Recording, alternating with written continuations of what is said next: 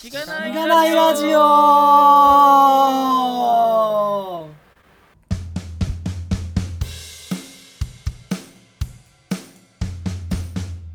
おはようございます。おはようございます。おはようございます。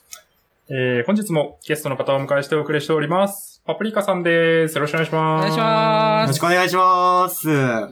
えー、はじめましてなんですけど、はい。まあもちろんね、あの、収録前には軽く話してるんですけど、えー、パプリカさんを知らない人もいるかもしれないので、軽く自己紹介いただいてもいいでしょうか？はい。えー、改めまして、えー皆さんこんにちは。私、インターネットではパプリカマーという名前で名乗っております。みんなからはパプリカと呼ばれてますので、えー今日はこの名前を覚えて書いていただけたらいいなと思ってます。おーい。お願いします。よろしくお願いします。何者なんぞやっていう感じで、いただきました。まあまずあれじゃないですかね。何やってるかとなぜしがないラジオに出ることになったのかを軽く聞けるといいかもしれないですね確かに。。あ、なるほどあ。ご本人の口から、はい。お願いします。あでは、えー、改めまして。僕は、まあ、もともと僕も皆さんと一緒で、もともと SEO やっておりまして、と2014年に、まあ、新卒入社で SIR に入社しました。なんかこう、ISP とか、MSP とか、まあ、SI とかデータセンター事業をやってるところで、まあ、最後2年間は、ソリューションアーキテクトってところで、まあ、AWS のプリセールスというところをやってましたね。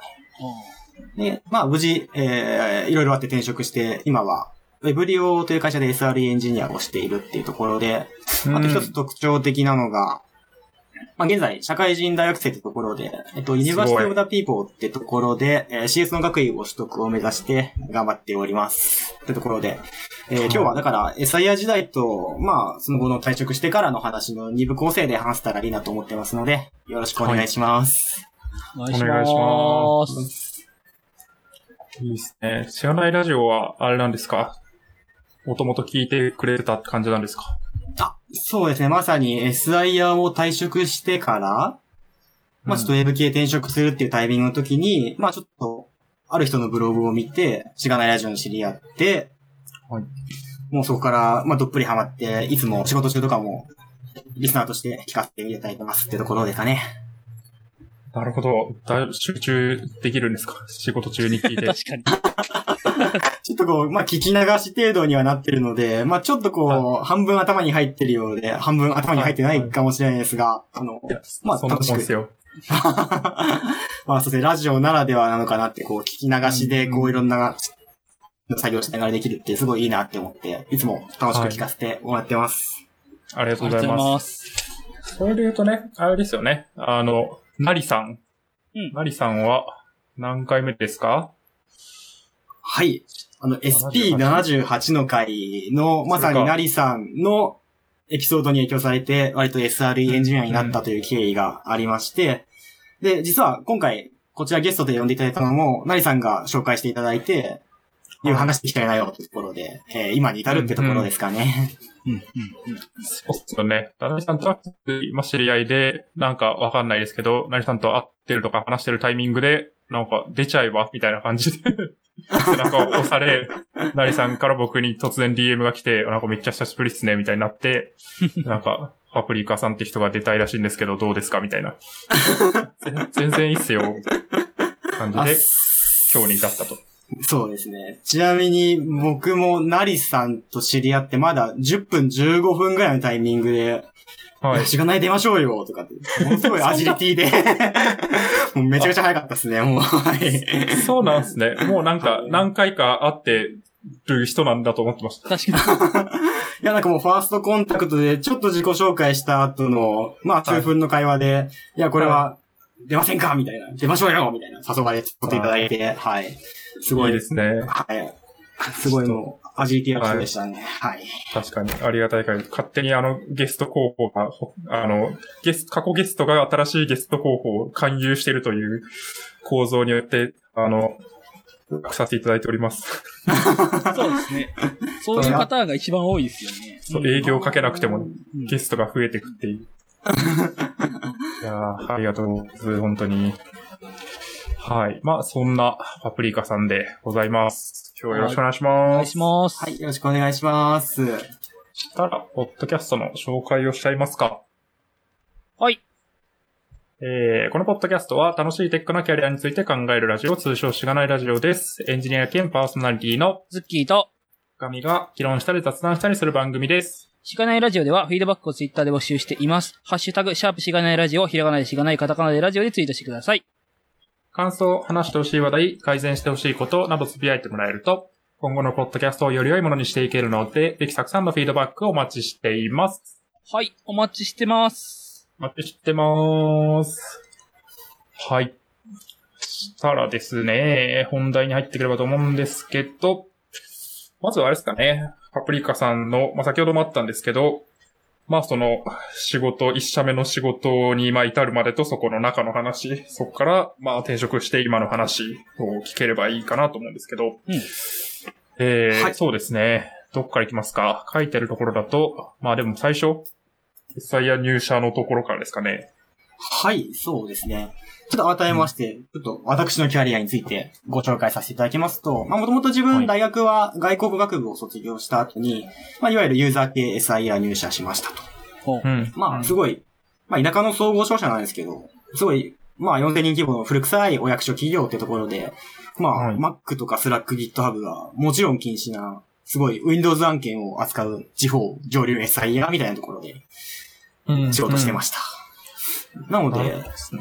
はい。まあ、基本的に、まあ、エクセルパワポメインでさっていて、まあ、うん打ち合わせといえば、まあ、こう、実装や中身わからない人たちが集まる会議で、なんかこう、空中戦を制すみたいな、そういう PM になりがちな、まあ、そういったキャリアを、まあ、しばらくはい SIR でやっておりました。なるほどですね。そもそも、なんか SI に入ろうと思った経緯とか、これ職種としては何だったの ?SE になるんですか？最初。あそうですね。職種はシステムエンジニアになりますね。はい。うんなんか最初 SE になろうと思ったのはなんか、なんでなんですか？外国語学部だとあんまりなんか SE ってちょっと遠いのかなと思うんですけど。ああ、なるほど。えっと、きっかけは、まあ、もともとその、総合商社に、えー、エントリーして、そのまま配属面談とか話を聞いたら、まあ、いわゆるユーザー系の SIR として、まあ、IT 部門があるから、そこどうかみたいな話があって、で、まあ、私自身も割とそこ興味があったので、まあ、希望が通ったって形でした。ああ、なるほど。そういうことか。総合商社で SIR ってどういうことなのかなって思ったけど、その一部門としてそういう IT 部門で、えっと、お客さんの、えーっと、課題をソリューションによって解決しましょうみたいなパターンの会社だったと思うんですか？そうですね。あの、うんいわゆる親にホールディングス会社がいて、うんホールディングスから分社化する形で、まあ自分のはいわゆる IT 系のことをやる会社が、子会社的な形でいたってところで、なるほど。まあそこの、勤めることになったって形ですね。はい。はい、はい、はい。そうか。いいですね。そうか、全体が4000人で、その中の、まあ、SI 部門だともうちょっとちっちゃいって感じなんですかねあ。そうですね。1000人、1300人ぐらいで、はい。うんまあちょっと、IT のいろんなことやってるみたいなところの部門でしたね。はい、はい、はい。なるほどっすね。まあでも、確かにな。結構、これまで出た人だと、まあなんか、割と、なんていうんですかね、まあ都、都内か、まあ名古屋とかもいたかもしれないですけど、結構そことは別の、なんというか、地方の SI だったのかなと思うんですけど、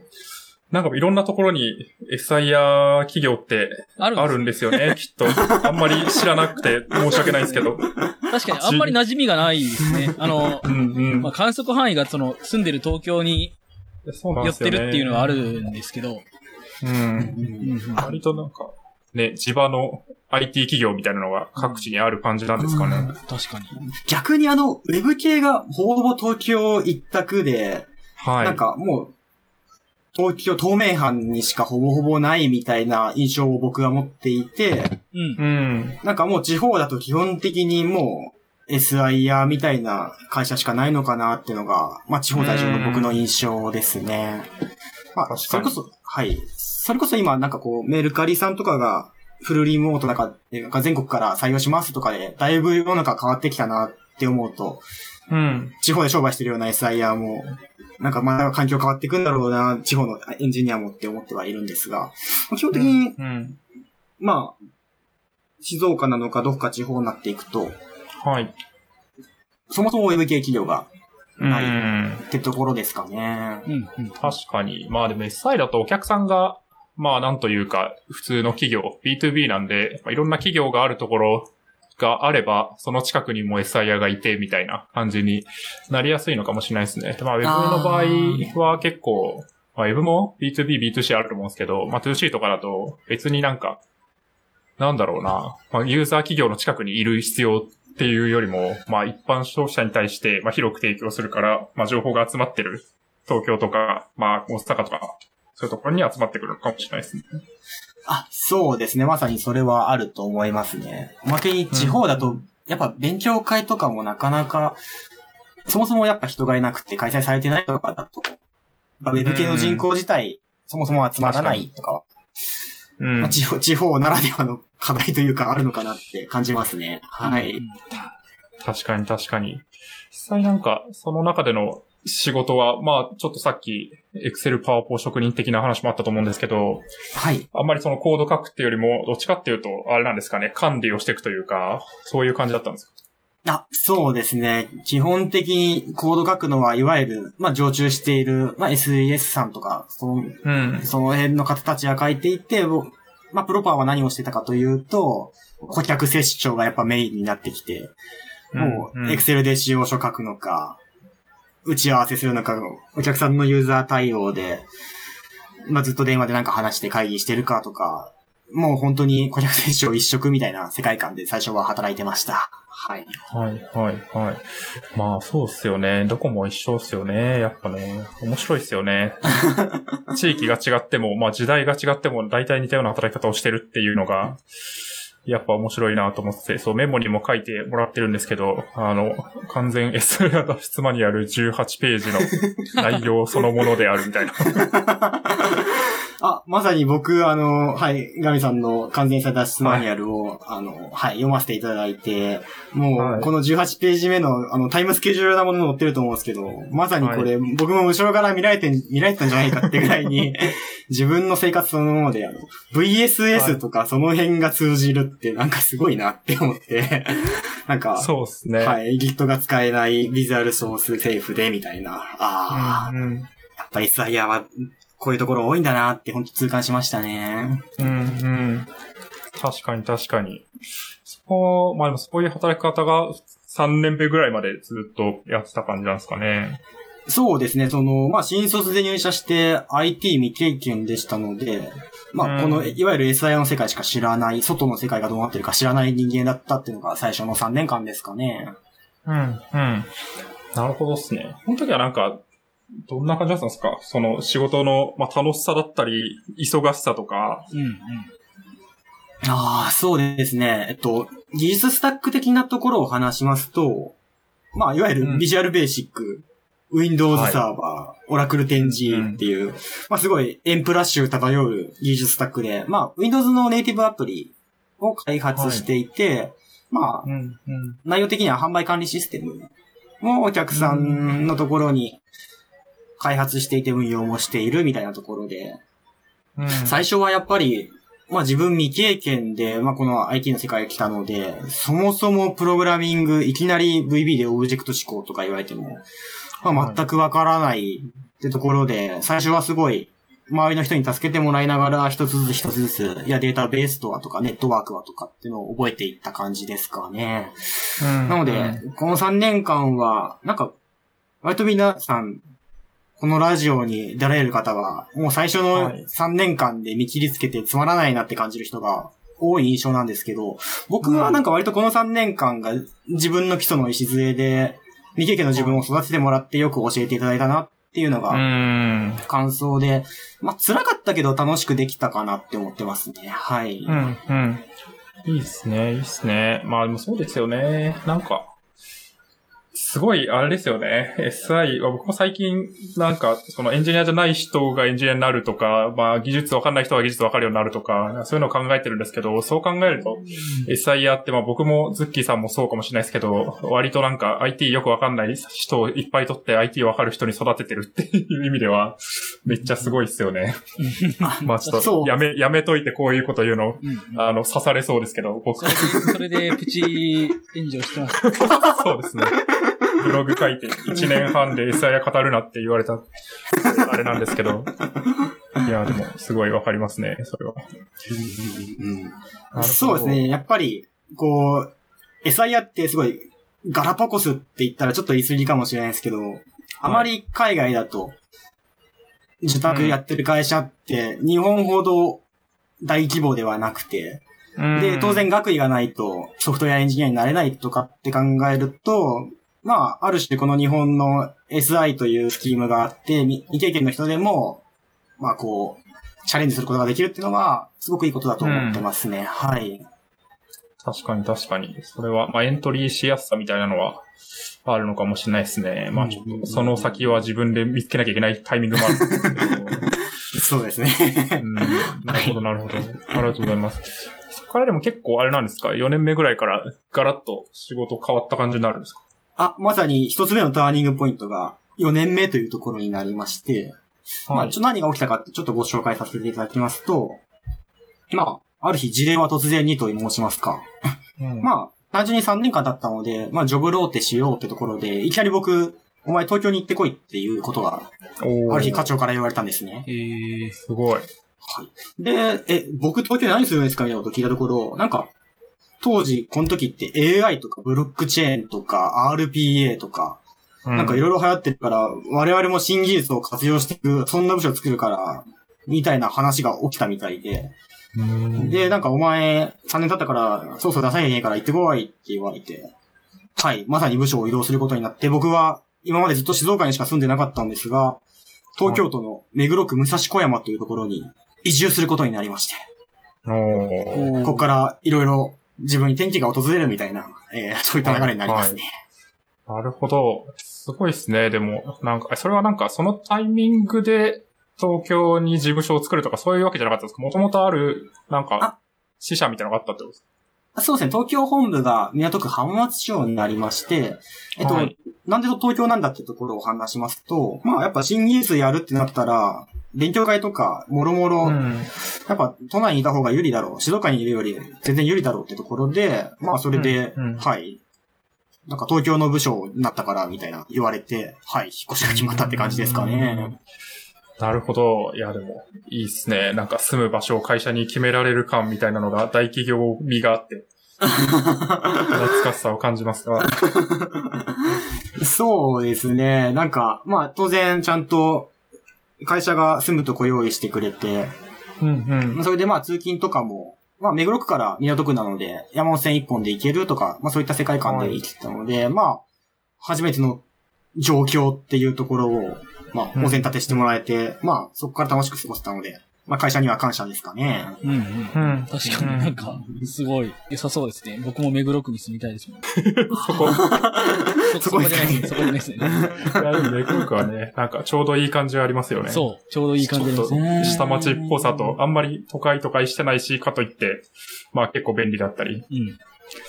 いやー、それはまあね、わかりますけどね。そうですね。まあ、た、渋谷で遊んだ後タクシーで、まあ家に帰っても苦労しないみたいな、そこまでお金かかんないとかは割と助かったかなは ありますかね。うん。うん、うん。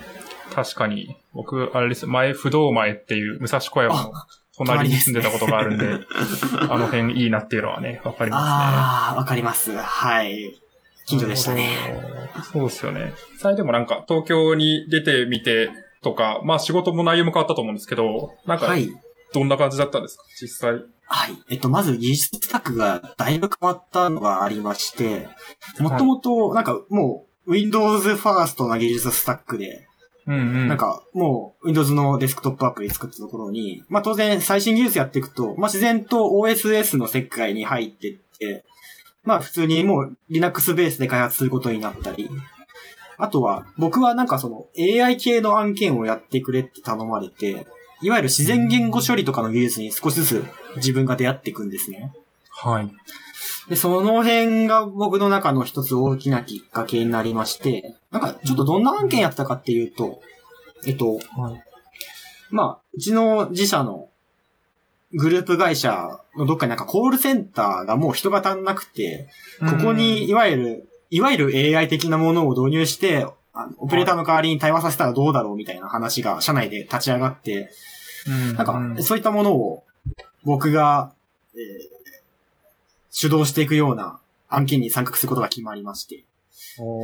はい。なので、まあ、コールセンターに AI を入れて、オペレーター代わりに落とさせよう案件をやっていくことになりましたと。うんうんでうん、AI 周りは、当然その技術ベンチャー的なところに受託で開発をお願いして、まあ、その辺ちょっと透き取らせてもらうみたいなスキームに始まってって、僕まあ、そのベンチャー系の会社の人たちにちょっと AI 系を教えてもらいながら、その案件をなんとか動かしていくみたいなポジションに入ってって、まあ自然言語処理とかをお勉強させてもらうっていうところに、えー、話が進んできましたと。そこでまあ世界が広がってって、まあ東京の生活とかであったり、まあベンチャーっていうよその会社さんにちょっとお邪魔させてもらったりとか。うん。はい。で、自然言語処理って当時すごい盛り上がってたと思っていて、なんかこう、西野カナの歌詞を感情分析してみたとか。なんかすごいいろんなことをやってたんですよなんかこう、滝沢ガレン、滝沢カレンさんの、うん。なんか、SNS の投稿をなんか携帯素解析してみるみたいな。なんか、すごい技術の無駄遣いをやってる人たちをネットとかでも見たりして、なんかそこら辺で面白おかしくやっていたら、もうすっかり、もう Linux で何かこうアプリ立ち上げるんだみたいな、そういう技術スタックに OSS の方に、うん。うん。もうなんか自分の興味が向いてって、まあすごい楽しかったな、みたいな4年目、そんな過ごし方をしてました。はい。うん。うん。いいですね。なんか、自然とこう、一社目の仕事をしてたら、まあ、ベンチャーの、まあ、なんというか、会社にちょっと、片足突っ込んだり、まあ、技術スタックも徐々に OSS とか、割とモダンなというか、モダンって言うとあれですけど、まあ、なんか、普通に使われてるような、ウェブ系とかでも、ところに触れられるようになったっていうのは、結構運が良かったかもしれないですね。あ、そうですね。はい。ここで、なんでしょうね。その、言語とかも、もう VB からいきなり Python に変わって、ちょっとだけこう、まあ、ディープラーニング的なことを少しやらせてもらったり、で、なんかこう、この時実はちょっとクラウドにも少しずつ自分が手を出すようになっていって、やっぱうんベンチャーの開発とかって当然もう、クラウドファーストというかクラウドネイティブにゴリゴリやっていて、当時は、うん。IBM のブルーミックスっていうところを使ってたり、まあ AWS を使ってたりで、なんか、まあで、僕データセンター事業者だったので、基本的にこう、オンプレでまだ VM 立てて、うんオンプレで VM を動かすみたいなところの世界観にいたところで、なんかこう、クラウドというものをどんどん自分が使うようになっていって、どんどんモダンな方にシフトしていけたのはすごい大きな経験だったなって思ってますね。うん、うん。確かに。いや、でも、いいっすね。なんかもう、あれですよね。最初、入社した時とかは全然そんなに、なんだろうな。プログラミングやりますとか、IT やりますみたいな感じじゃなく、こう、入ったのかなと聞いてて思ってて、まあ、そこからどんどんこう、技術側に寄っていったような感じするんですけど、なんか割と、なんですかね、プログラム書くとか、そういう技術触るみたいなのは、なんか楽しいなっていう感じにどんどんなってったんですかね。あ、そうですね。割と新入社員研修の時から、はい。実際に実装するの楽しいなってことはやっぱ僕も感じてまして、なんか、うん。新入社員研修の時に、いわゆるランプ環境で簡単なウェブアプリ作ろうとか、まあそういったことをやらせてもらったんですが、まあわからなかったけど、わからないなりになんかこう、HTML でこれコピペしたら、まあ画面に反映されて、なんかこう、うん。自分が、自分の意図したものが思い通りに結果が出力されるっていう、そのプロセスがすごい楽しいなって思って、なんかやっぱアプリケーションとか書くって、プログラミングとかしてみるのすごい楽しいなって、新入社員研修の時には思っていたので、うん。まあその後の配属先ではずっと Excel だったんですけど、まあこの4年目の時に、あ、プログラム書いたり、アプリケーションをデプロイするの楽しいなっていうのはこの辺ですごい、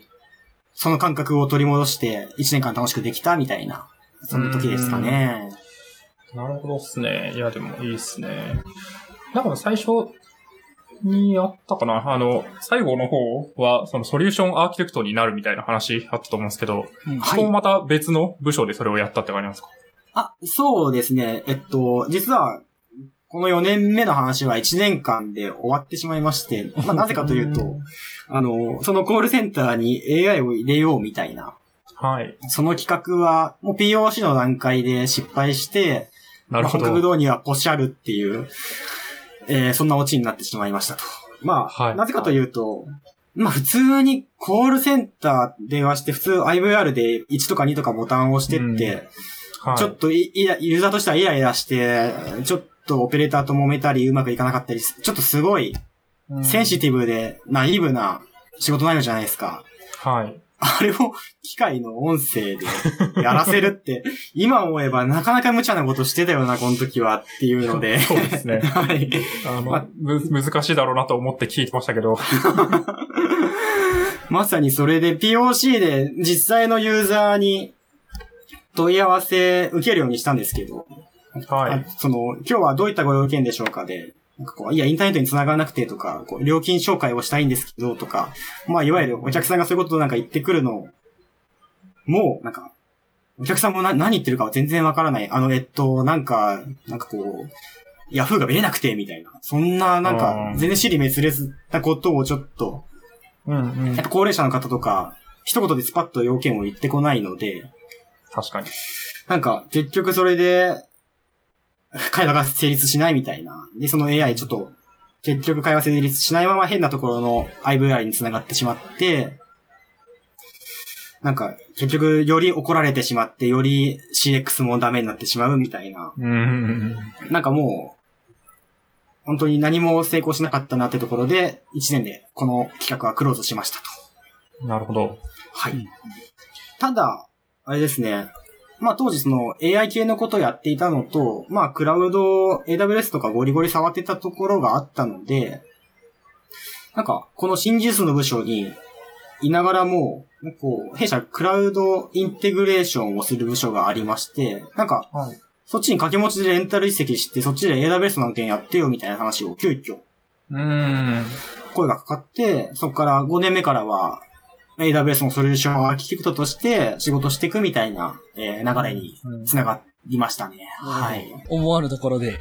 そういうルートが見えてたんですね。確かに。そうですね。なんか、割と、その4年目のコールセンター案件が終わった後に、本当俺来年から何するんだろうみたいなことを思っていたので、ああ、なんかちょっとその辺スキルがあるなら、ぜひぜひ来てくださいみたいなことを言われて、う。うんん。あはい。そこから、まあ話がまとまって、ソリューションアーキテクトとして、AWS をプリセールスしていくっていうのを2年間やってきました。うんうんうん。それを、え、それはもう東京のいるまんまでって感じだったんですか？あ、そうですね、住まいは変わらないで、ただ、、はい。ベンチャーに片足突っ込んで出社してたんですけど、それがなくなって、はい、もうずっと自分の、東京本部の自分の席に、うん。もう2年間はずっといた感じですね。うんうんなるほどですね。なんか、ソリューションアーキテクトってよく聞くんですけど、実際何やってんのかなみたいなのを、あの、わかんない人も、僕も含め多いと思ってて、なんか、AWS の中の人としてもいるじゃないですか、ソリューションアーキテクトって。ね。はい。で、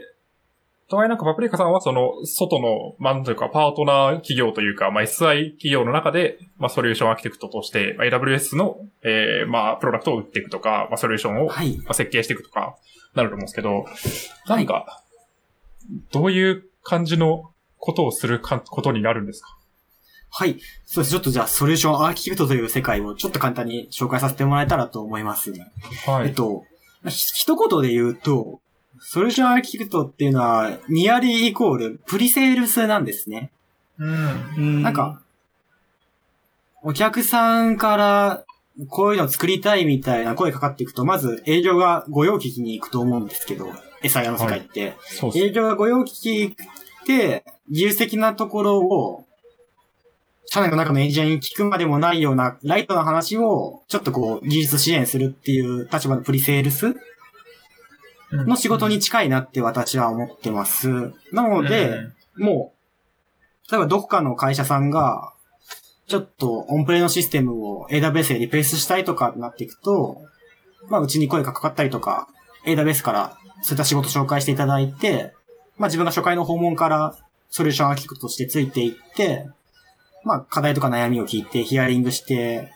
で、AWS で実現するならば、まあこういう構成で、こういうアーキテクチャで、こういうプロジェクトをこれからやっていきましょうみたいのを、うん。まあ一番最初の前段で、こう、司令塔的な形で、まあプロジェクトを作っていくのが、いわゆるソリューションアーキテクトっていうのになりますね。うんうんなるほどですね。だから、まあ最初にこう、大きな絵を描くというか、はい。お客さんの要望に対して AWS でやるとすると、まあこれとこれとこれを組み合わせると、まあこういう感じでいけそうですね、みたいな提案をするところまでって感じなんですかね。あ、まさにその通りですね。はい。うーん。で確かに。え AWS にもソリューションアーキテクトがいて、AWS の中の人としてのソリューションアーキテクトは、まさにその、はい AWS で、なんかこう、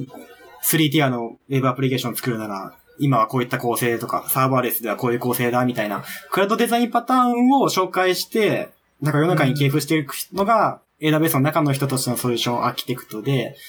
いわゆる SIR で、まあ、いわゆるパートナーとしてリセラーって言うんですけど、うんうん。AWS に、なんかこう、一般の事業会社が問い合わせ来たら、AWS が、じゃあこの会社さんあた紹介しますんで、話してみてくださいね、みたいなはい。ところで繋がっって、そこから、紹介してもらった案件をどんどんリセールしていって、AWS をどんどん広げていくっていうのが、いわゆる SIR の文脈におけるソリューションアーキテクトになりますかね。なるほど。エコシステムだ。そうですね。はい。この辺のリセラー制度が手厚いのもあって、割と AWSJ は国内ですごいシェアを取ってるのかなって思いますね。うーん。なんかそうですね。はい。SIR に最初、えー今でこそもう内製で皆さん知識があるので、AWS でゴリゴリ使っていくっていう事業会社さんも多いと思うんですけど、一昔前って、そもそも AWS って請請求書払いできなくて、ドル建てだから、どっかの SIR が円建てでリセールしなきゃ使えないよねみたいな世界観だったので。当時は結構仕事がいっぱいありましたねっていう、はい。そうか。直で使いたくてもなんか会社のポリシー的に使えないから一回、とパートナー通すかみたいな、リセラー通すかみたいになるわけですね。あ、そうですね。昔は本当そういった形でしたね。へえ、いやー、面白いな そうですね。まあ、6年間いた分、SI には、はまあ、それなりに いろんなことをお勉強させてもらいましたね。はい。確かに。いや、なんかでも、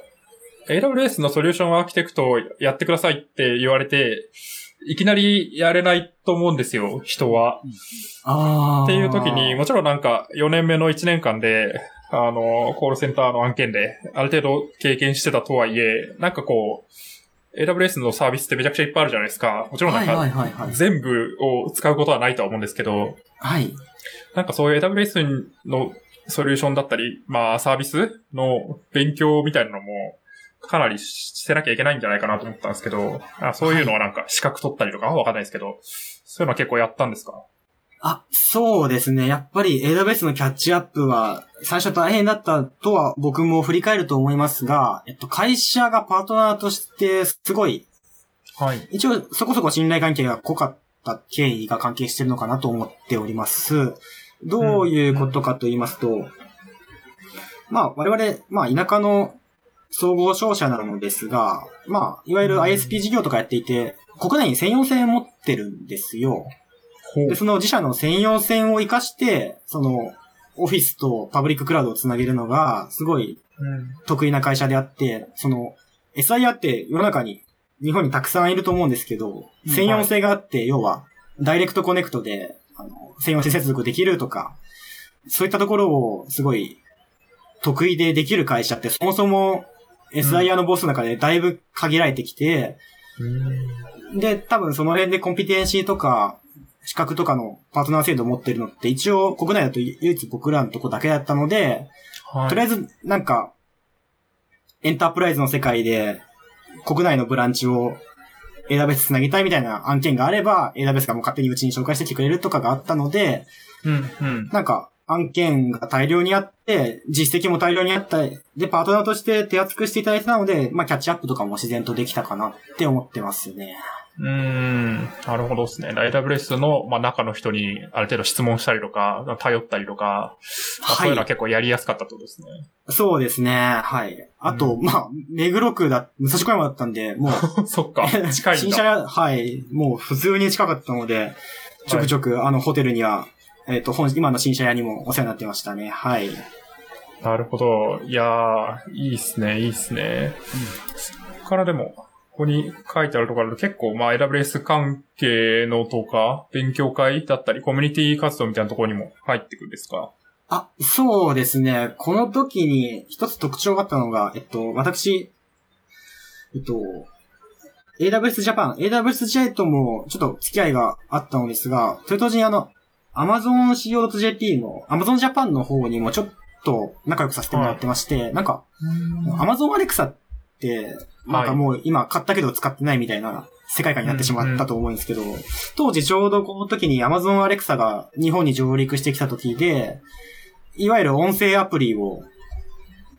作っていこうみたいなのが、はい。社内で案件としてありまして、うんうん。それで、まあ AWS と繋がったところもあったので、Amazon さんともちょっとこう繋がり紹介していただいて、ちょっと Amazon Alexa の音声アプリ作ってこうぜみたいなところを、えー、ちょこちょこ担当させていただいて、で、当然そこから、Alexa ってすごいちっちゃいコミュニティだったので、まあ自分もそのコミュニティ勉強会とか、アウトプットの活動をちょっとこう、まあ会社にやれよとか言われたりして、ちょっと やってましたってところで、うんはい、勉強会とかはいろいろやってたかなって思いますね。はい。うん、うん。いいっすね。なんか、なんつうんすかね。まあ本当にオンプレだったりとか、すごい、まあ僕、小月さん富士通でしたけど、富士通製の製品とかだとコミュニティとかないので、あ AWS なり、まあ Alexa なり、なんかそういう汎用的なテクノロジーに詳しくなると、一気になんか世の中に接続される感じがあって、いいですよね。あー、そうですね。今、富士通さん、富士通という言葉を聞いて、それこそ1年目から3年目は、すごい富士通さんのププライマジー、プリマジーでしたああ、っけプライマジーですね。プライマジーを、はい、ずっと使わせていただいていて、超懐かしい。もうなんかあると、ちょっとまあ、はい。当然、ベンダーサポートとして手厚くしていただいたので、富士通さんに電話して、ちょっとログが、みたいな、言ってた。あの頃がすごい懐かしいなって思うと、なすごい。ベベンダーロックインで言ったらちょっと言い方悪いかもしれないですけど、そういう世界観にいたのが、はい、うん。だいぶ広がったなって 思います確ね。いや、プライマジコミュニティないですからね。あるんじゃないですか、中に。あるんですか？プライマジ UG あるんですか？あの、社内にね、社内に？結構何万人もいる会社なんで。まあ確かにね。会社がね、でかいから、その、富士通グループとか、まあその、関連企業、パートナー企業とかはいっぱいありそうだけど、まあ確かにね。いやー、なるほど。まあでも、そうですね。書いてあるところだと、あのーリインベントとかも行かれたんですか？あ、そうですね。割とそこが次のターニングポイントかなって思ってまして。まあは、リーイベントっていわゆる、1年に一度、世界中の AWS ユーザーがラスベガスに集まって、まあちょっと新しい技術の発表会というかそういう展示会とか、そんなことをやったりするイベントで、い。うんまあ結構、行かれ、日本からも行かれてる方が多いのかなって思ってまして、うん僕は2019年にそこに、えー、ちょろっと行ったのが、良かったのか、う 悪かったのか、すごい、SIR としての人生の 終わりの始まりをここで歩み出していったってところになりますね。はい。えっと、そうっすね。はい。なんか、どんなことが、ベガスで起きたかっていうと、なんか、すごい、僕印象に残ってるのが3つありまして、えっと、まあ、はい、まず、英語が通じなかった。初めて、アメリカという国に行って、あ、全然英語喋れない。僕が普段、DMM 英会話とか、オンライン英会話で喋ってたのが、みんな日本人のジャパングリッシュに慣れていて、ある程度、すごいこう、日本のことが好きな人たちと喋ってたから、なんか向こうも、いっぱい聞いてくれて仕事として、で、いっぱい話してくれたんだなって思ってて、なんかいざ行ったらあんま通じなかったっていう、割とこう、うん挫折を味わいまして、はい。はい。で、あと次やっぱ仕事がつ、SIR って、あんま通じないんだ、ガラパゴスなんだなって思ったのが、この時になりまして、なんか、はい。いわゆるあの、ビッグフォー、アクセンチュアさんとか、その辺のビッグフォー的な。受託する会社さんもありますし、コンサルしながらっていうのもあれば、まあ、IoT とか、ブロックチェーンとか、特定の技術に特化して、受託でやりますよって会社さんは、ちょくちょく展示会で見たんですけど、がっつり SIer がなんかこう、AWS 丸ごとうちが引き受けて運用までやりますみたいな全然そういう空気がなくて。あ、この SI の文化ってやっぱ、日本独特のガラパゴスだったんだな、みたいなことを、そういう時思っちゃったんですね。うんはで、それと同時になんか、世界の AWS ユーザーされてても、なんかやっぱ自分学位持ってないこととか、まあ今受託ですごい Excel パワーポエンジニアなんだよねみたいなこと言っても、君それ本当にエンジニアなの？みたい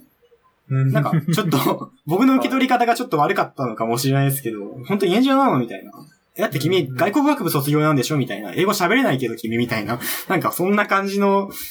割と反応されたのがすごい印象に残っていて、ここで割と、あ俺のやってた仕事って何なんだろうな、みたいなことを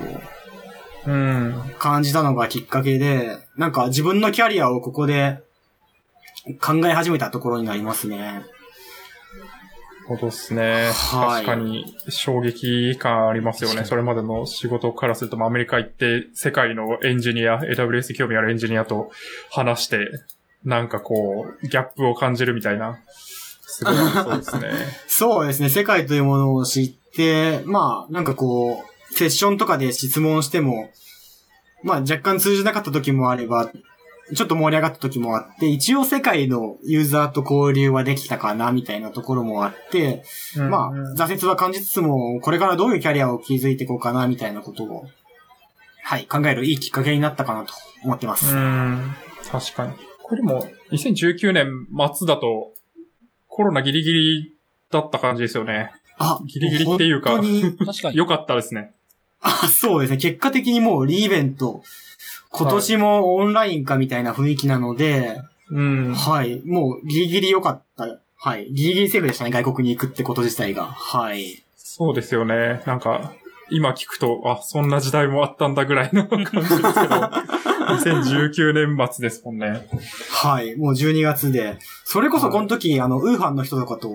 まあ喋って、はいまあ、チャイナ系、まあ東アジアの人たちとかともやっぱ喋ってたんで、ああ、大変なことになっちまったな、武漢は、みたいな。うんうん。って思ったりして、はい。年越してから仕事辞めようかな、退職しねえかね、そろそろ書こうかななんて思ってた頃に、はい。コロコロナウイルス来て、ああ、もうこれ俺静岡帰んないと東京住めないじゃん、みたいなことを思ったので、この辺割と激動の12月1月でしたね。はい。うんうん確かに。そうか。ちょっとそう今入っちゃいましたけど、実際リンベント帰ってきて、えー、辞めるかっていう感じになったんですか？あ、まさにそうですね。すごいなんか、結構スピード感ありますね。そうですね。なんかもともと、すごい、都内になっていろんなコミュニティ出るようになってからは、やっぱ、こう、リファラルじゃないですけど、いろんなところの会社にちょっとこう、声かけていただいたりとか、転職エージェント登録、友達に紹介されてやってみて、ちょっとエージェントさんと喋ってたりとかで、まあまあ、割と外の世界は見るようになっていたので、そろそろ自分は、転職するかは別としても、あの、例によって転職活動はしてもいいんじゃないかみたいな意識は頭の中にあったんですね。はい。はい。よくある、ありますね。この、しがないラジオの世界観だと、この、はい。そうですね転職活動はしてもいいんじゃないか説みたいな。はい。うんうんまあ、そういったところで、あとは、いかに綺麗に辞めれるか、ちゃんと、現状の今の自分、まあ、プロジェクトマネージャー的なポジションでやっていたので、ちゃんとプロジェクトが止まんないように、いかに綺麗に辞めれるかみたいなことを意識して、1ヶ月どうやって綺麗に退陣するかを考えて、2020年の2月に退職願いを出したって感じですかね。はい。うーん。なるほどですね。なんかでも、辞めるのは大変だったんですか？結果的には。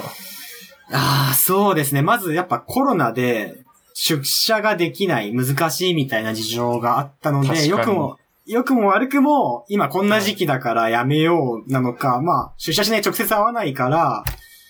まあ、テレカンで、いや、すいません、ちょっと僕はもう辞めることしか考えてないですって、押し通せたのか、みたいな。まあ、いい面もあれば悪い面もあって、まあちょっと苦労はしましたけれど、最終的には、有給2ヶ月消化した上で、5月末日退職って形で終わらせることができましたね。うんう。ん、うん。確かにでも、そうですね。リモート化だったり、まあコロナの中で辞めるっていうのって、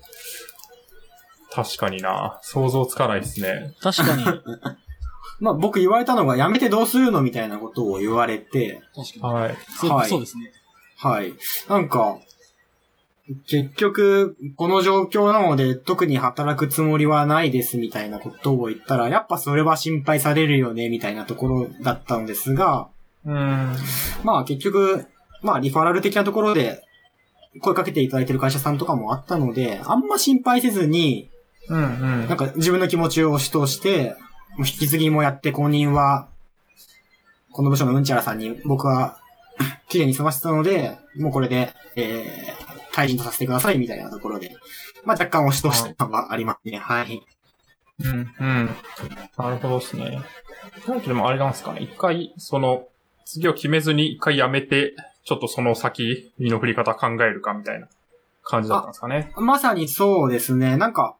次もうこれがやりたいってよりかは、なんか、すごい、なんだろう。今のその、当時の SIR 生活をベースに前に進むんじゃなくて、なんかうん。今までの自分の人生の失敗とか達成したかったことに向き合いたいな、そんな時間がちょっと欲しいなって思っていて、まあ1ヶ月2ヶ月その、有給消化期間の間で、例えば英語勉強するなら、まあ当然無理にはなったんですけど、語学留学してもいいし、英語やり直してもいいし、いや、学位取得して胸張ってエンジニアとして名乗りたいようであれば、まあなんかどっかの大学、国内行くとかでもいいのかなとか、うん。まあいずれにしろとりあえずやりたいことはいろいろあったけど、やらないことは決まっていて、もうこれ以上 SIR でビジネスマンとしてのキャリアは絶対もう続けないって思っていたので、はい。まあとりあえずまずやめようって考えてましたね。うんうんはい。なるほどですね。いや、いいですね。なんか今聞くと、なんか、いや、すげえなって思い、あの、まあ、よ、結果的に今、あの、ウェブで働いてると思うんで、お、いい意思決定だなって思うんですけど、当時から考えるとなんかすげえ勇気いる決断だったのかなと思います。あただ、当時は、まあ、はい会社、無職になるとかに限らず、割とみんな、もうこれどうなるかわかんないって気持ちがあったんじゃないかなって思ってうんまあまましあ確かにて、はい。特にあの、えっと、まあちょっとライトな話し方にしかできないんですけど、僕は生まれつき慢性の基礎疾患があったりして、はい。なんか、それで、例えば、あの、最初にコロナが入った時って、あの、糖尿病と心臓病がある方は注意してくださいみたいなアナウンスが結構最初あったと思うんですけど、あ、基礎疾患ある人やばいんだみたいな意識が。があって、なそういった事情もあるんで、あ、すいません、ちょっと僕は、あの、コロナについては意識高い系なので、なんかちょっとごめんなさい、ちょっと無職になりますみたいな。しばらく家で引っ込め、実家帰って引っ引きこもりますんでみたいな。なんかそういった側面もあったのかなって思ってますね。なはいるほど。まあ確かに。まあ当時どうなるか分かんなかったし、そういう状状況があるんなら自分でも普通に怖いですもんね。そうですね。まずそもそも僕、その武蔵小山から出て、満員電車乗ってもいいのかみたいな。まあ、それ、もちろんみんなそれはあったと思うんですけど、ちょっと、みんなとは別の事情があったりしたので、まあそういったところも考えて、いや、もうこれは、ちゃんと頭使って、頭使ってというか、そういうですね、ちょっとちゃんと自分は自分の事情を考えなきゃなって思って、はい、その時は。確かに、まあ、自衛、自衛も兼ねてっていう感じだったってことですけど。そうですね。ね。あ実際、はい。はいなんか、どう、どうなったのかなと思って、その後。ああ、なるほど。そうですね。えっと、その後の流れなんですけど、割とこう、まあ、サラリーマン時代も、いざ俺自分無職になったら、まず、ちゃんと英語勉強し直そうで、うん、今までサボってきたスキルを生産しようって、英語勉強しようで、いつまでも、なんかこう、技術ブログをコピペしてシステム、アプリ作るんじゃなくて、ちゃんと一時ソースの情報を読める人間になろうって思っていたので、まあ、コロナがあってもなくても、家に引きこもってひたすら勉強してるみたいな未来は、うん。いずれにせよちょっと頭の中にあったんですね。はい。それで、まあ、5月で退職して、武蔵小山から実家に帰ってきて、あ、もうひたすら実家で、英語の勉強したり、ちょっとアプリを書いたりとか、えーそんなことをやってましたね。うん。いいっすね。なんかでも、仕事の合間でしかそういうまとまった時間取ってがっつり勉強するみたいなのできないんで、そういうのはね、なんか、いいなと思う瞬間はありますよね。割とそうですね、この話すると、割とこう、まあ、エサイアジアの友人には、あまり理解はされないですけど、結構ウェブ系の友達とかに話すと、いや、自分も研究するためにひたすら、うん。なんか、博課程は、博士課程終わった後に、実は1年間ひたすら一人で引きこもって勉強してたみたいな、はい共。感してくれる人とかもいたりして、まあ割とこの辺のエピソードは、まあ自分の長い社会人生活にとって、一応今のところマイナスにはなくて、充実させることができたのかな、みたいなことを思ってましたね。はい。うん、確かに。なんか知り合いでもいますもんね。うちの、まあ、会社辞めてちょっと1年ぐらい、めっちゃ勉強してるみたいな。いや、そその、まあ、1年とか続くと精神力やばいなってなりますけど、んまあ、本当に、なんかね、がっつり勉強して、まあ、やっぱりが1年とか勉強、まあ、数ヶ月もいいですけど、がっつり勉強すると、またなんか次の、なんというか、キャリアチェンジとかも、まあ、しやすくなるような気がするので、もちろんなんかそれを評価してくれる会社だとは思うんですけど、そういうのはね、まあ確かになんか、SI 時代の人と話すと共感されないっていうのは、まあなんか、なんでそんな仕事辞めてまで勉強したいのとか いう人は世の中にはいっぱいいると思いますけど、実際なんかね、まあエンジニアとかだと、まあ勉強してそれが直接仕事につながるみたいな感覚が特に強いと思うので、その感覚はわかりますね。うん。いや、でも。ちゃんとし勉強すんのすごいですよね。いや、それはそやめて勉強できるかなう。一人でね、そう。家でコツコツ。自分のあれをモチベーションになんかこう、はい。逆にこう、なんていうかな、他に追われてた方が勉強しやすかったりするときあるじゃないですか。うん。うんうん何もない状況で、それ、その行動取れるかなって、今思って聞いてて思いました。すごいなって。はい。あ、ただそうですね、その、一人で勉強した期間は、まあ、実家帰ってきてから、まあ5ヶ月間ぐらいあったんですけど、うんやっぱ、思うように進まなかったが正直な意見ですね。あはい。なんか、やっぱその、先ほどズッキーさんおっしゃっていたように、なんかやっぱ締め切りというものがないと、仲間とか学校ってスキームがないと、うん。やっぱ人間余分なこと考えちゃうんですね。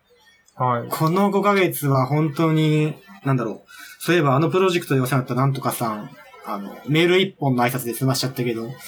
いやー、やっちまったな、ちゃんと俺言いたかったなとか、そんなことを考え始めるんですね。やっぱ人間暇だと。はい。はい。なんか、コロナでちゃんと直接挨拶とかできなかったんでなん確か、もしかしたら、あの時プロジェクトお世話になったあの人、いやー、そう、恩をあだを返すようなことしちゃったかな、みたいな、すごいそんなことを考えてると、やっぱ一人で家にこもってると、まあ結構気持ちが落ち込んでしまったりとか、まさにモチベーションの維持は大変でしたね。はい。うーん。確かにね。それはそうっすよね。なるほど。これでも、あれなんですかね。まあ最初にもあったと思うんですけど、なんかこう、社会人学生というか、が大学に入り直すみたいなことになったんですか？あ、そうですね。はい。ちょっとその辺をちょっとお話しさせていただきますと、まあ、当時コロナ禍で2020年の夏とかってまさに大学がリモート授業でとか、うん。なんかもう登校できませんみたいな世の中になってたじゃないですか。で、はいたまにちょっとこうニュース見ると、なんか、渡米できなかった大学生が国内でなんか授業を受けているみたいな。うん見てた時に、なんか、あれ？なんかこれ、俺も同じことできるんじゃないかみたいな、そんなこと考えたんですね。なんか、はい。このコロナ禍でリモート授業とかになってくなら、別になんか、CS の学位取りたいって思ってて、英語勉強したいって思ってたので、え、なんか一石二鳥で、コンピューターサイエンス学びながら英語もできるみたいな環境を俺、今この状況で作れるんじゃないかみたいなことを当時なんか思っちゃったんですね。すごい。うん。で、一般的に世界の多くの国って、新学期、次のセメスターって9月だったはずなので、あれ？これもしかして、間に合うか間に合わないか、いずれにしろちょっと調べてみたらどうだろうみたいなことを 当時思っちゃったんですよ。すごい。はい。それで、なんか、こう、ロンドン大学は通信制で CS が取れるとか、なんか、エストニアのタリン工科大、まあなんかオンラインになってきて、ここで学位が取れるけど、言語が全部英語じゃないとか、なんかいろんな情報を、まあサーフィンして漁ってったところで、アメリカのカリフォルニアにある University of the People って大学をたまたま見つけてしまって、まあ結果的にそこに、えー10月に apply してってところになりますかね。うん、うん。なんかそうですね。はい。なんかこの大学ご存知だったりしますかね？いや、初めて聞きました。あはい僕は。そうですね。なんか割と、この名前でググると割と日本でソフトウェアエンジニアやってる人たちが、なんか、入学しましたみたいなブログエントリー、今でこそそこそこ出てくるんじゃないかなって思ってまして、うん。なんかどういったとこかというと、まあ、校長、プレジデントが、シャイ・レリフさんって人で、まあ、ユダヤ系アメリカ人で、なんか、すべてのに人間に平等に教育を与えたいとかっていう理念の大学で、まあ、世界中から生徒をフルリモートで集めていて、で、授業も完全非同期で、まあ、時差とか気にせず世界中の人が、と無料の OSS 的な教材を使って勉強していく。で、コンピューターサイエンスのコースもありますよ、みたいな。すごい、僕にとって至れり尽くせりの学科とスキームの大学があることを知って、ああ、ぜひここに行かないと、みたいなことで、えー入学することを決めたみたいな話になりますね。うんなるほど。もともとじゃあ、なんかコロナとかよりずっと前からアメリカのオンライン大学としてやってたところってことなんですね。そうですね、コロナよりずっと前から、もう、なんか世界の人に教育を、で理念があって、通完全通信制でやってた大学で、日本で言うと感覚的には、あの、電通大の通信、通信のうん。うん。交渉か、東京の山王大産業の、の山王大でしたっけ？がなんか、割とヒューマンエラーとか人間工学のコースがあったりとか、あとは放送大学とかが割と通信で社会人を歓迎してる、まあ、近しいのかな、その辺がって思ってますね。はい。はい、はい、はい。なるほど。いや、でも、いいっすね、いいっすね。なんか、そう、さっきの話ですけど、割と、なんだろうな。うちの会社に来てたインターン生とかも、なんかもともと留学する予定だったんですけど、行けなくて、今オンライン留学してますとか言ってる人がいて、えオンライン留学とはみたいな。なんか、一言で、なんかこう、イメージが湧かないというか、矛盾してるわけではないんですけど、そうそうちょっと聞きたいですね。え、オンライン留学とは。まあでも結局なんか同じようなことだと思うんですけど、要はなんか、オンラインで海外の、まあ留学する先だったところの授業を受けてるっていうだけだと思うんですけど、あー、なるほど、なるほどまあ。結局ね、そう思うともはやなんというか、リモートであれば、海外の大学には日本にいても行けるのだっていうのは、まあ確かにそうだなっていう感じありますよね。そうですね。なんか今となっては、まあコロナもいつ終わるかわからない世の中だと思いますし、まあうんいいのか悪いのかは置いといて、まあ僕にとっては、まあ、すごい、こういった道、選択肢があることはすごいありがたいなって思ってましたね。はい。うん。実際なんか、どういう感じに入学して何をすることになるんですか？はい。えっと、まず、大学は、そうですね、ちょっと入学条件が特殊なんですね。あの、まあ、すべての人に教育の機会をっていう理念のもと、なんか、すごい、センター試験みたいなものは一切なかったりするのですが、当然ああの、せ世界各地の高校卒業同等程度の教育を受けていることが最初の前提条件と、次に、当然、英語で授業をやることになるので、英語力を証明しなきゃいけないってなるんですね。うん。逆に言えば、入学試験はないけど、高校卒業証明書と英語力を証明できれば、学生になることが認められるっていうのがまず最初の一本目がありまして、ただ、英語力の証明は IELTS で言うと、えっと、6.0か、 TOEFL だと確かは80、80ぐらいだ、89、90ぐらいかな。で、日本のだと、 TOEIC だとどうしても4技能測れないんで、ちょっとあれは対象外なんですけど、はい。確か英検11級が認められてて、で僕その中で、あの、 Duolingo exam っていう英語の試験があるんですけど、自分はそれのスコアが達成していたので、ああもう、高校卒業証明書出せば入学できるなって思ってたんですけど、なんか、この University of the People 入学の世界のたしなみとして、なんか、英語力を証明しないで、実際に英語の授業を超高生として受けて、学校の授業の雰囲気とか学んで、自分が本当に4年間、この大学でやっていけるのかみたいなのを見極めるのが、すごい、ここでのたしなみみたいなことを言われていて、基本的に、と入学する前に、超高生として一回英語の授業を受けて、その授業を最終試験クリアしたら、英語力の証明っていうのできるから、まず最初みんなそれをやってみようみたいな風習があって、まあそれを10月に始めたってところになりますね。なるほど。じゃあなんかお試し入学的なものはできるっていう感じなんですかね。あ、そうですね、はい。なんか普通に学位を目指す学生ではないけど、日本大学で言うとなんか超高生で、すごいこう、勉強したくなったおばあちゃんが実はなんか授業を受けに来てるみたいな、なんかあの雰囲気にちょっと似てるんじゃないかなって思っていて、ななんか、はい、大学の授業を受けることができるお試しでみたいな、はい、そんなものをやってました。なるほどっすね。そうか。はい。ありがとうございます。いや、なんかあれだな。ちょっと、これを掘り出すとキリがなくなりそうな気がする 意外と時間が経っていることに気づき、あ、そうですよね。あまり掘っている場合でもないなという気持ちになってきた。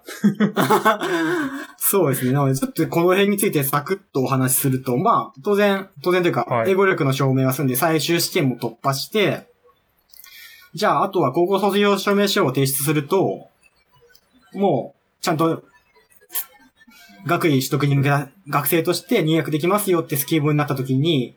僕、はい今本当にここで学生になっていいんだっけみたいなことをちょっとビビって考えちゃったんですね。うーん。なんかその、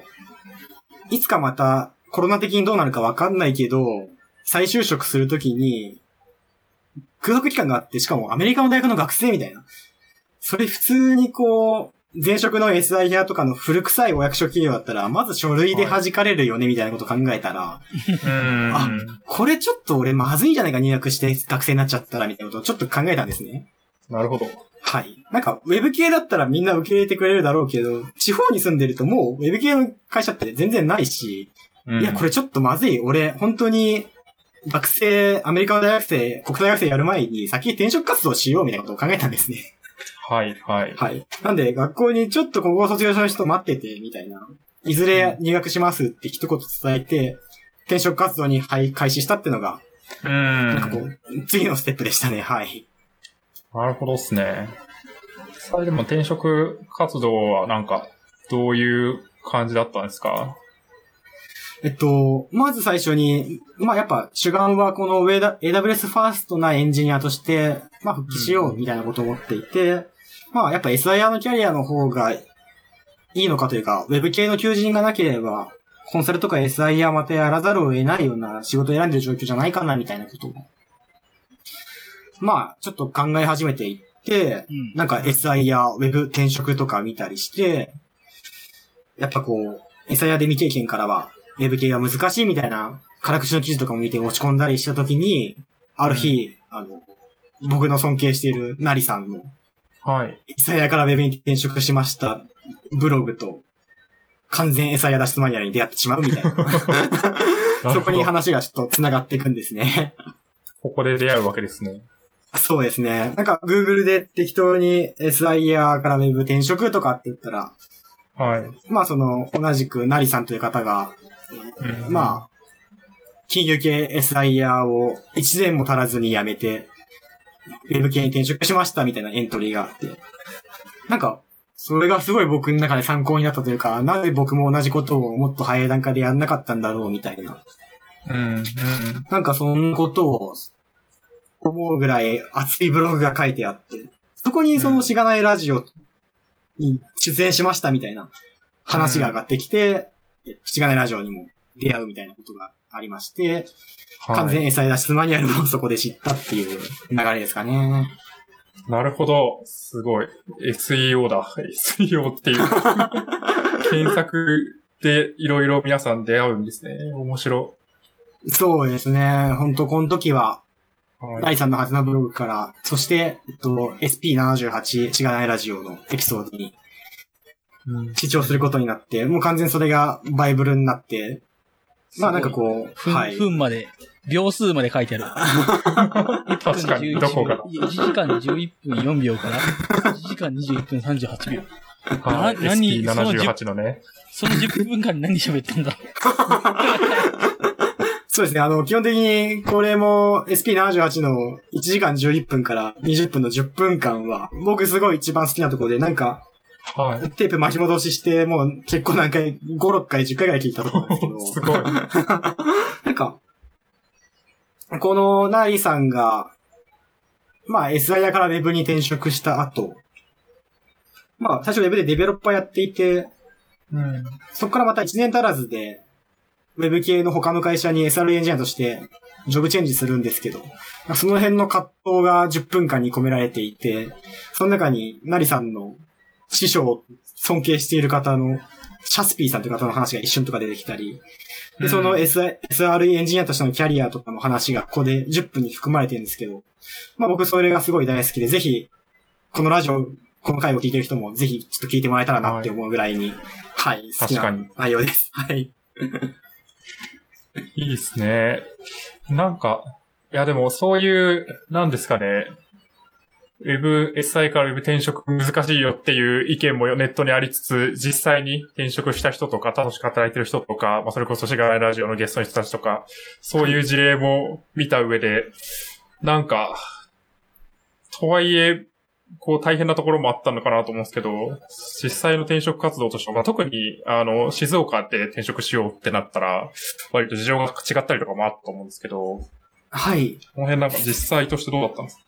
そうですね。えっと、まず、スタンスとしては、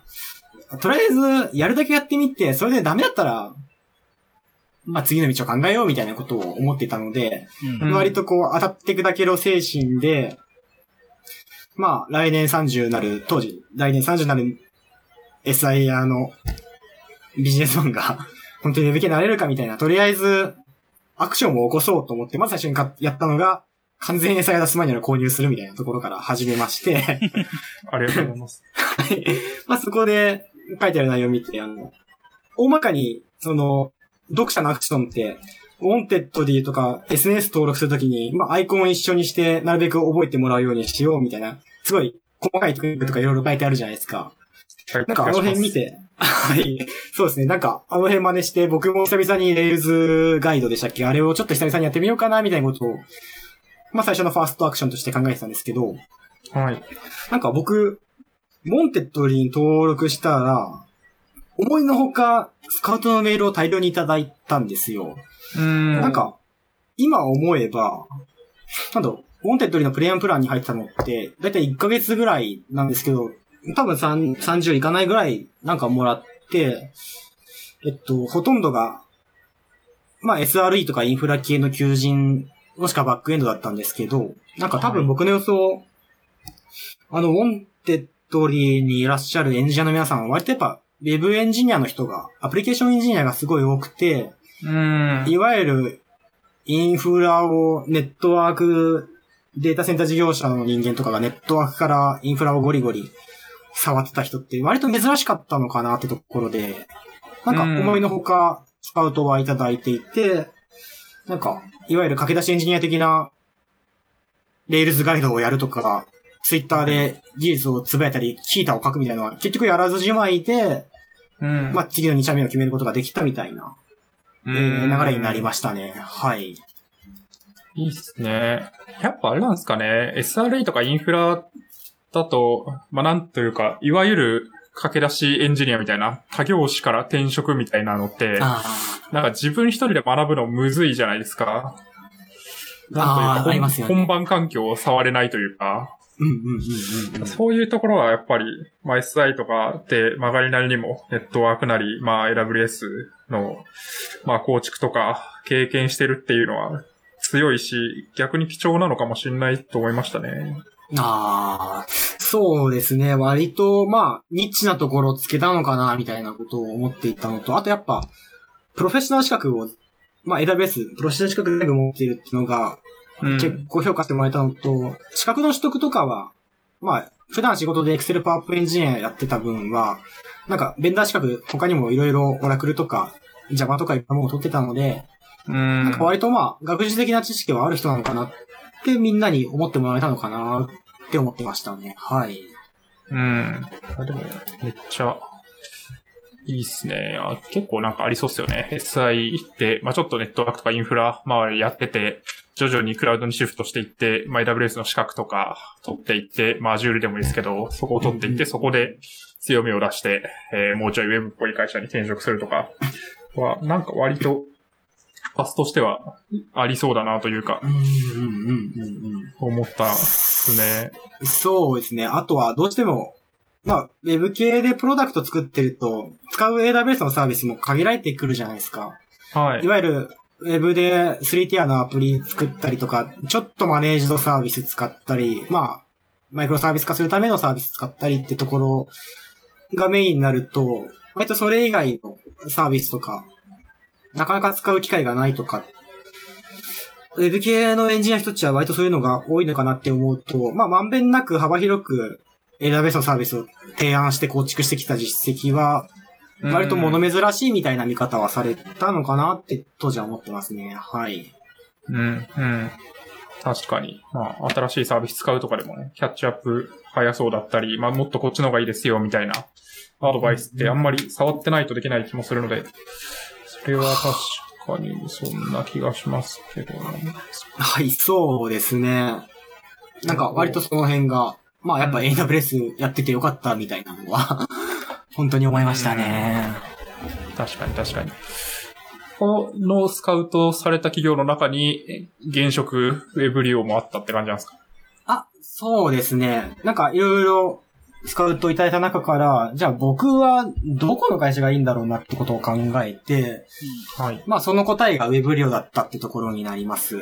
まあ、うん。どういったところが自分のアイデンティティに刺さったかというと、なんか、ウェブリオさんからいただいた求人自体、まあ、AWS ファーストな SRE エンジニアを探してますってところで、まあ、僕とポジションマッチっていうのがあったのと、まあ、フルリモート採用で全国から人を集めているってところで、うん。まあ、このコロナ禍でも、なんか、コロナ感染を気にせず働けるっていうのは、なんか僕の最低条件をクリアしていたっていうのが嬉しくて、うん。うん。はい。あとは、もちろん、えっと、最初の大学でも外国語を専攻していて、今、ひたすら英語の勉強とか、 University of People で、もう、英語でひたすら授業を受けているとかだったので、当然、 Weblio のあの辞書とかにはすごいお世話になっていたので、うんあ、これは俺も Weblio のプロダクトを触っていきたいって思ったのが、まあ、主な3つの理由でしたかね。うん。確かにね。まあなんか自分で使ったことあったりとか、普段触ってるようなプロダクトの中の人になれるっていうのはね、結構ワクワクしますよね。そうですね。やっぱ普段自分がお世話になってた辞書のサービスとかを中の人で使えるってなったら、もうやっぱそれがすごい楽しみで、もう基本的に、はい、ここでもう俺はこの会社に入るんだって決めて、うん。カジュアル面談に進んでいったって感じですね。はい。いやー、いいっすね、いいっすね。実際、そうっすね。まあなんかでも、普通に転し、なんていうんですか、面接とかはもう結構すんなり進んでった感じなんですか？確かにトントン拍子だったんですか？その、そこにあアプライしようと思って行って、ねね一発で決まるん、その、行きたいって思ったところにパッと決まるのすごいなって思ったんですけど、純粋に。あー、そうですね。まあ割と、まあ今のウェブリオという会社自体、実はうん、2月、今年の2月、ちょうど僕がはい。スカウトメールとかをいただいた時に、会社名を変わった時期で、今実はウェブリオって、ウェブサービスは全部ウェブリオって名前なんですけど、会社名がグラスグループ株式会社に変わってまして、えー、なんか、もう、まあ、2005年、創業2005年の、まあ、ADSL の時代から、まあ、ずっと長い、あった会社なんですけど、うんうん。まあ、第2期創世期としてこれからやっていくんだってところで、ウェブサービスとかも、モノリスなレガシーなものを、AWS でマイクロサービス化してテレファクターアップに沿ってやっていくんだみたいな、すごい人を集めてる時期だったのもあって、割と、なんか、はい、カジュアル面談して面接と進んだら、割とすごい好評というか、なんかう、ん。AWS はちょっと我々知見がないので、あとはパプリカさん任せましたみたいな、なんか割とそんな感じで、すごい。はい、連絡をもらえて、まあ、ほんとんとん拍子で一応進んだってところですかね。はい。なるほどですね。はい。いやなお、はい。うん、いいっすね。いや、なんか、うん、あれですよね。タイタイミングありますよね。つまり、同じ人が同じ会社を受けるにしても、なんかその会社のフェーズとか、うんまあ今採用強化してる時期とか、そうじゃない時期とかによって、入れたり入れなかったりするので、なんか、いや、これも結構発信の中で言ってたと思うんですけど、こう、落ちたことに対して、こう一喜一憂するよりも、いやなんか、あたまたま今そういう時期じゃなかったんだな、向こうも、みたいな感じに思った方がいいよって言ってたんですけど、まあまさにそういうケースだなと思って。うんうん。まさにそう思いますね。なんか、やっぱどうしてもタイミングっていうのはすごい重要だなってやっていて、ちょっと僕も時期がずれていたら、例えばウェブ利用が、なんかマイクロサービス化していくみたいなそういった企画がもしなかったとしたら、まあ、またちょっと結果もきっと変わってきたのかなって思うので、うん。はい、タイミングは大事で、仮にもし SIR から Web に転職がうまくいってないとかって人がもし、このラジオを聞いてるようであれば、ぜひぜひ、あの、打席に立立ち続けて、タイミングが来るのをぜひぜひ、えーそのタイミングを待ってもらえたらな、みたいなことはやっぱ思いますね。うん。確かに確かに。実際でも入社してみて、まあちょっと、なんていうんですかね、まあ勉強期間も空いてたと思いますし、まあその前職からの仕事内容のギャップとかもあったのかなと思うんですけど、実際なんかその、キャッチアップ大変だったりしたとか、なんかその辺があったんですか？そうですね。キャッチアップはまず最初に、まあ僕、前職だと、GitHub 禁止、Slack 禁止、Mac 禁止だったの確で、まず、あの、SARS サービス使えるのはありがたい、ありがたいけど、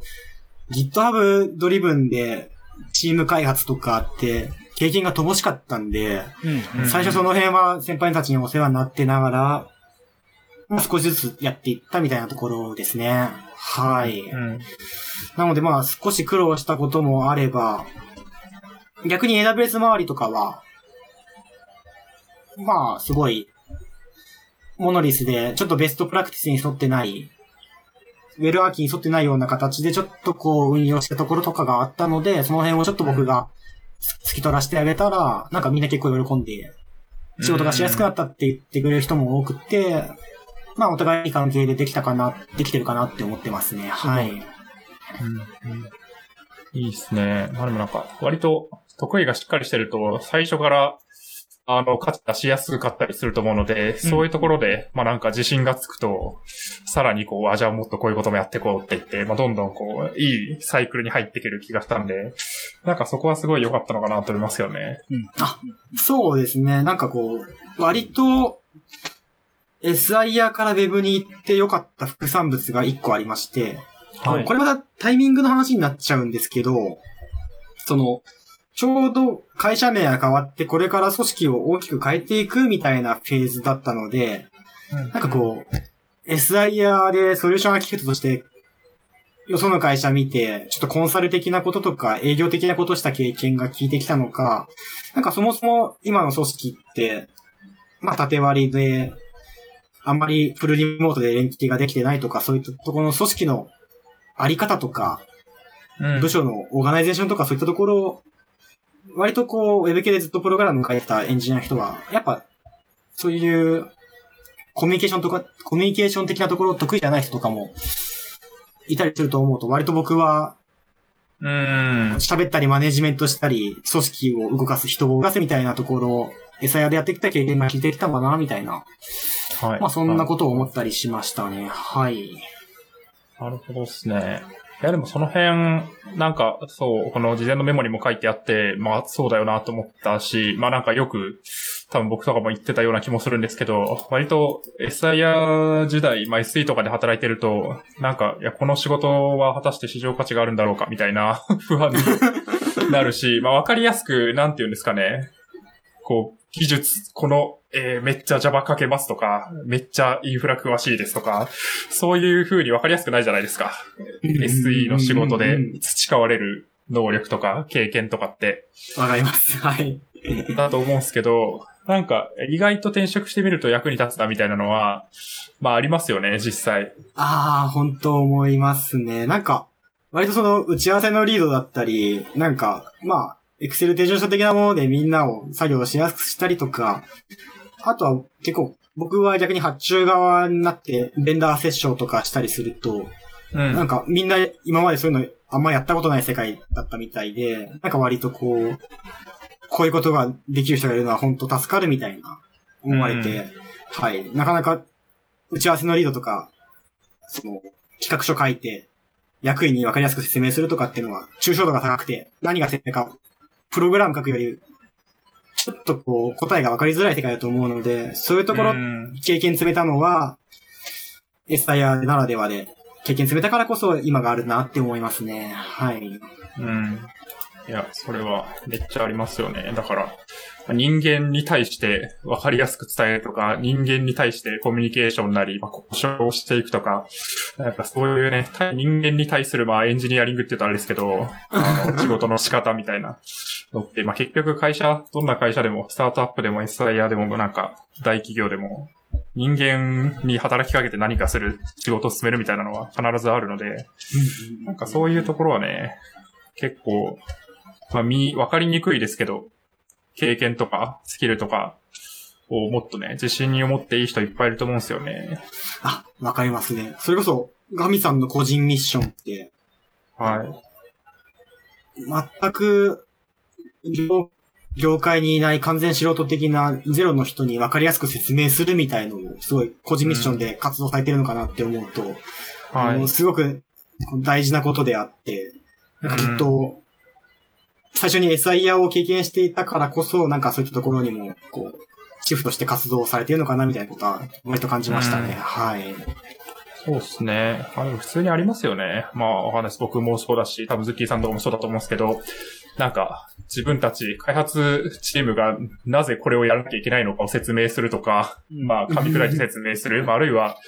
もっと、なんていうんですかね、あの、ビジネスっぽい人の話を聞いて、それを開発チームに翻訳をするなり、まあ自分たちで分かりやすく、まあ、咀嚼して納得して、みたいな、誰かを説得してとか、まあチームにアサインしてとか、そういうのって普通にあるじゃないですか。だからね、この辺はなんていうか、まあわかりやすくラベルがつかない、職種の名前とか、仕事の名前とか、スキルの名前があんまりわかりやすくつかないですけど、まあ、あの、大事ですよね。うんわかりますね。はい。なんか、その、組織、組織を動かすというか、やっぱはいチームで、ウェブ系といえど、やっぱ結局ビジネスでやっていると、やっぱ開発チームだけでやろうとすると、なんだろう。俺ら開発チームだけでやろうとするから、途中でやっぱうまくいかなくなってしまう。この部署のなんちゃらさんに声かけとかないと、話し通さないと、やっぱどっかで止まっちゃうみたいな、そういう、こうスケジュールの感覚感とか、なんかこう、うん。はい。所属部署にラベルがつかないような、なんかこう、うん抽象度の高いソフトスキルに通じるようなものがあるような、その辺の人を扱う部分っていうのはやっぱり、はい。まあ SIR で大規模な案件とかを触ってたからこそならではなのかな、みたいなのは、うんはい。培えるなと思いますね。うん。いや、わかります。なんか、こいつプロジェクトに入れとくと、なんとなく前に進むみたいな人いるじゃないですか。会社に。わかります。とりあえず揉めないみたいな、なんかありますよね、この人さえいれば。そうみたいなチームがうまく回るとか、プロジェクトがなんとなく進みやすいとか、なんかそういうね、ソフト、ソフトスキルみたいなのがね、めちゃくちゃ重要なので、ちょっと、そういうのはね、あの、身につきやすいとは思いますよね。なるほど。はい。いや、ありがとうございます。その辺結構、あの、リスナーに伝えたいことみたいなところに 書いてあったので、ちょっと 拾いたいなと思ってる。あありがとうございます。そうですね。まあ、SIR の経験っていうのは、無駄、必ずしも無駄ではなくて、まあきっと、どっかで何かしら、たまたま僕が今の話だったってだけで、皆さんには皆さんなりにきっとなんかあるかなって思ってるので、そうですね。はい。なんか伝えたいことの一つかなって思ってメモしてました。はい。ありがとうございます。そうですね。なんかでも仕事の話的にはそんな感じですか？他なんか？そうですね。なんか僕、会社の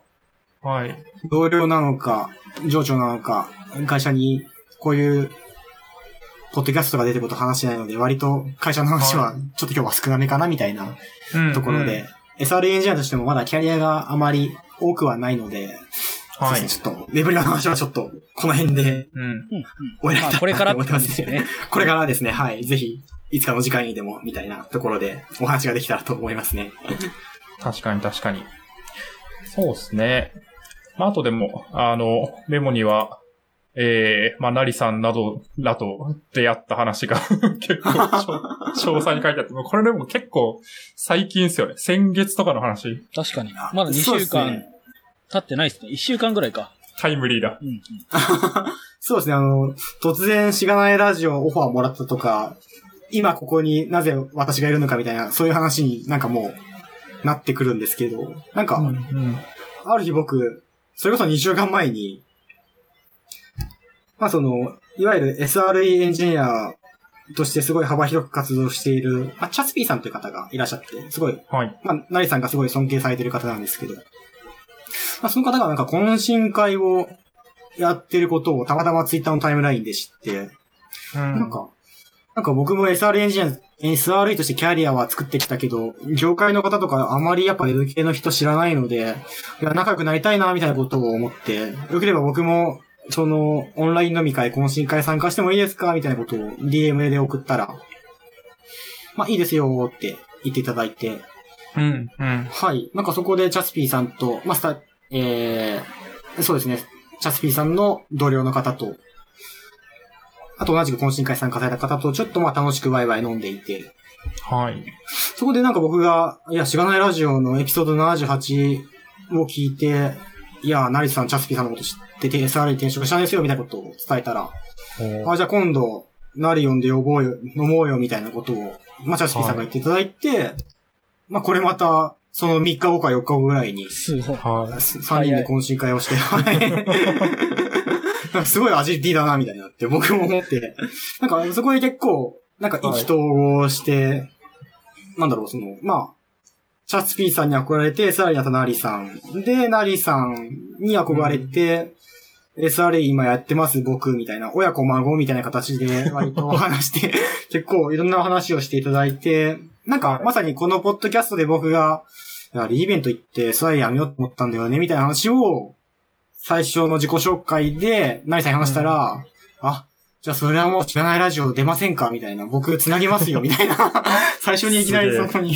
で、あ、まあ出たいですけどね、大丈夫なんですかみたいなことを言ったら、あ、い。はい。今 DM したんで大丈夫です、待ちましょう、みたいなことを言って、なんかその飲み会終わる頃に、神さんから返信が来て、あ、OK なんで、話してください、みたいな。なんかそんなノリで、もうノリノリで紹介していただいて、なんか、すごい、最初にチャスピーさんの懇親会に勇気を出して連絡してから、なんか、すごいトントン拍子でなんかいろんな人に繋いでいただいて、うん今私はここにいるみたいな、なんかそういう状況ですね。はい。いや、いいっすね。ぬくもりティー感じますね。まあ、うそうですね。僕らはあれですもんね、その、はい。あのあ出たいですって言われたら、あの、二つ、二つ返事で OK ですって言うだけですもんね。はい。まあ、よっぽど変な人じゃなければ、うん。全然。あの、むしろありがとうございます、みたいな。過去ゲストの知り合いですし。確かにね。うん確かになんか、いや、突然、僕も別になんか、なりさんと頻繁に連絡のやり取りをする感じでもないんですけど、うんうん。それが別になんというか、あの、なんだろうな、そんなに直接の接点ないので、でなんか、あ、なりさん、まあ、ツイッターとかたまに見るぐらいだったんですけど、突然、なりさんから DM で、お疲れ様ですって来て、と どうした？どうした？みたいな。なんか、あ間違えて送ったのかなとか思ってたんですけど、まあそっから、あの、こうこうこういう方がいまして、みたいな話になって、ぜひぜひみたいな感じだったんですけど、まあこの時はもうまさに飲み会の最中だったってことですね。あ、まさにそうですね。はい。なんか、SRE とは、DevOps とはとか、いやいや、はいそれぞれみんな、まあ、みんな会社が違うので、SRE としてどんなことやってるかみたいなことをちょっとこう、ざっくばらんに話して、なんか盛り上がってましたね。はい。うーん。いいっすね。なんかね、そうやって、えでも面白いですよね。ポッドキャストを聞いて、なんかこう、次の道どうしようかって考えてた、その人と、結構すぐ繋がって、で、さらにそのポッドキャストに出ちゃうみたいな、なんか、別にその大したポッドキャストじゃないと我々は思ってるんですけど、なんというか、面白い体験だなという気がしますよね。あ そうですね。なんか、この辺を、なんかチャスピーさんが、この辺の一連の僕らの出会い方のなんかセレンディピティを俺たちは失っていて、はいこういうセレンディピティって英単語は、まあこう、素敵な偶然に出会ったり、予想外のものを発見する力みたいな、そういう割と運運命的な言葉だと思うんですけど、なんか、はい。このインターネットを通じて僕たちはこのセレンディピティを獲得するからこそアウトプットをしていて、これが醍醐味なんだよな、みたいなことをおっしゃっていて、ああ、なんか本当すごい、僕もアウトプットの活動とか、あんまりまだできてはないのですが、これからやっていきたいな、みたいなことも思ったり、うんああ、いろいろ活動するのは大切なことで、なんか、あの時、チャスピさんに DM で、僕を混ぜてもらっていいですか？みたいなことを言ってよかったな、みたいな、うんそんなことを思った次第ですね。はい。確かに、インターネット、セレンディピティ、いいっすね。エモいっすね。はい。で、いやーまあまあでもね、あの、このポッドキャスト自体もまさにそうだと思ってて、うん。なんかね、適当に二人でやってたら、どんどんゲスト希望者が出てきて、いっぱいゲストと会えて、知り合えて、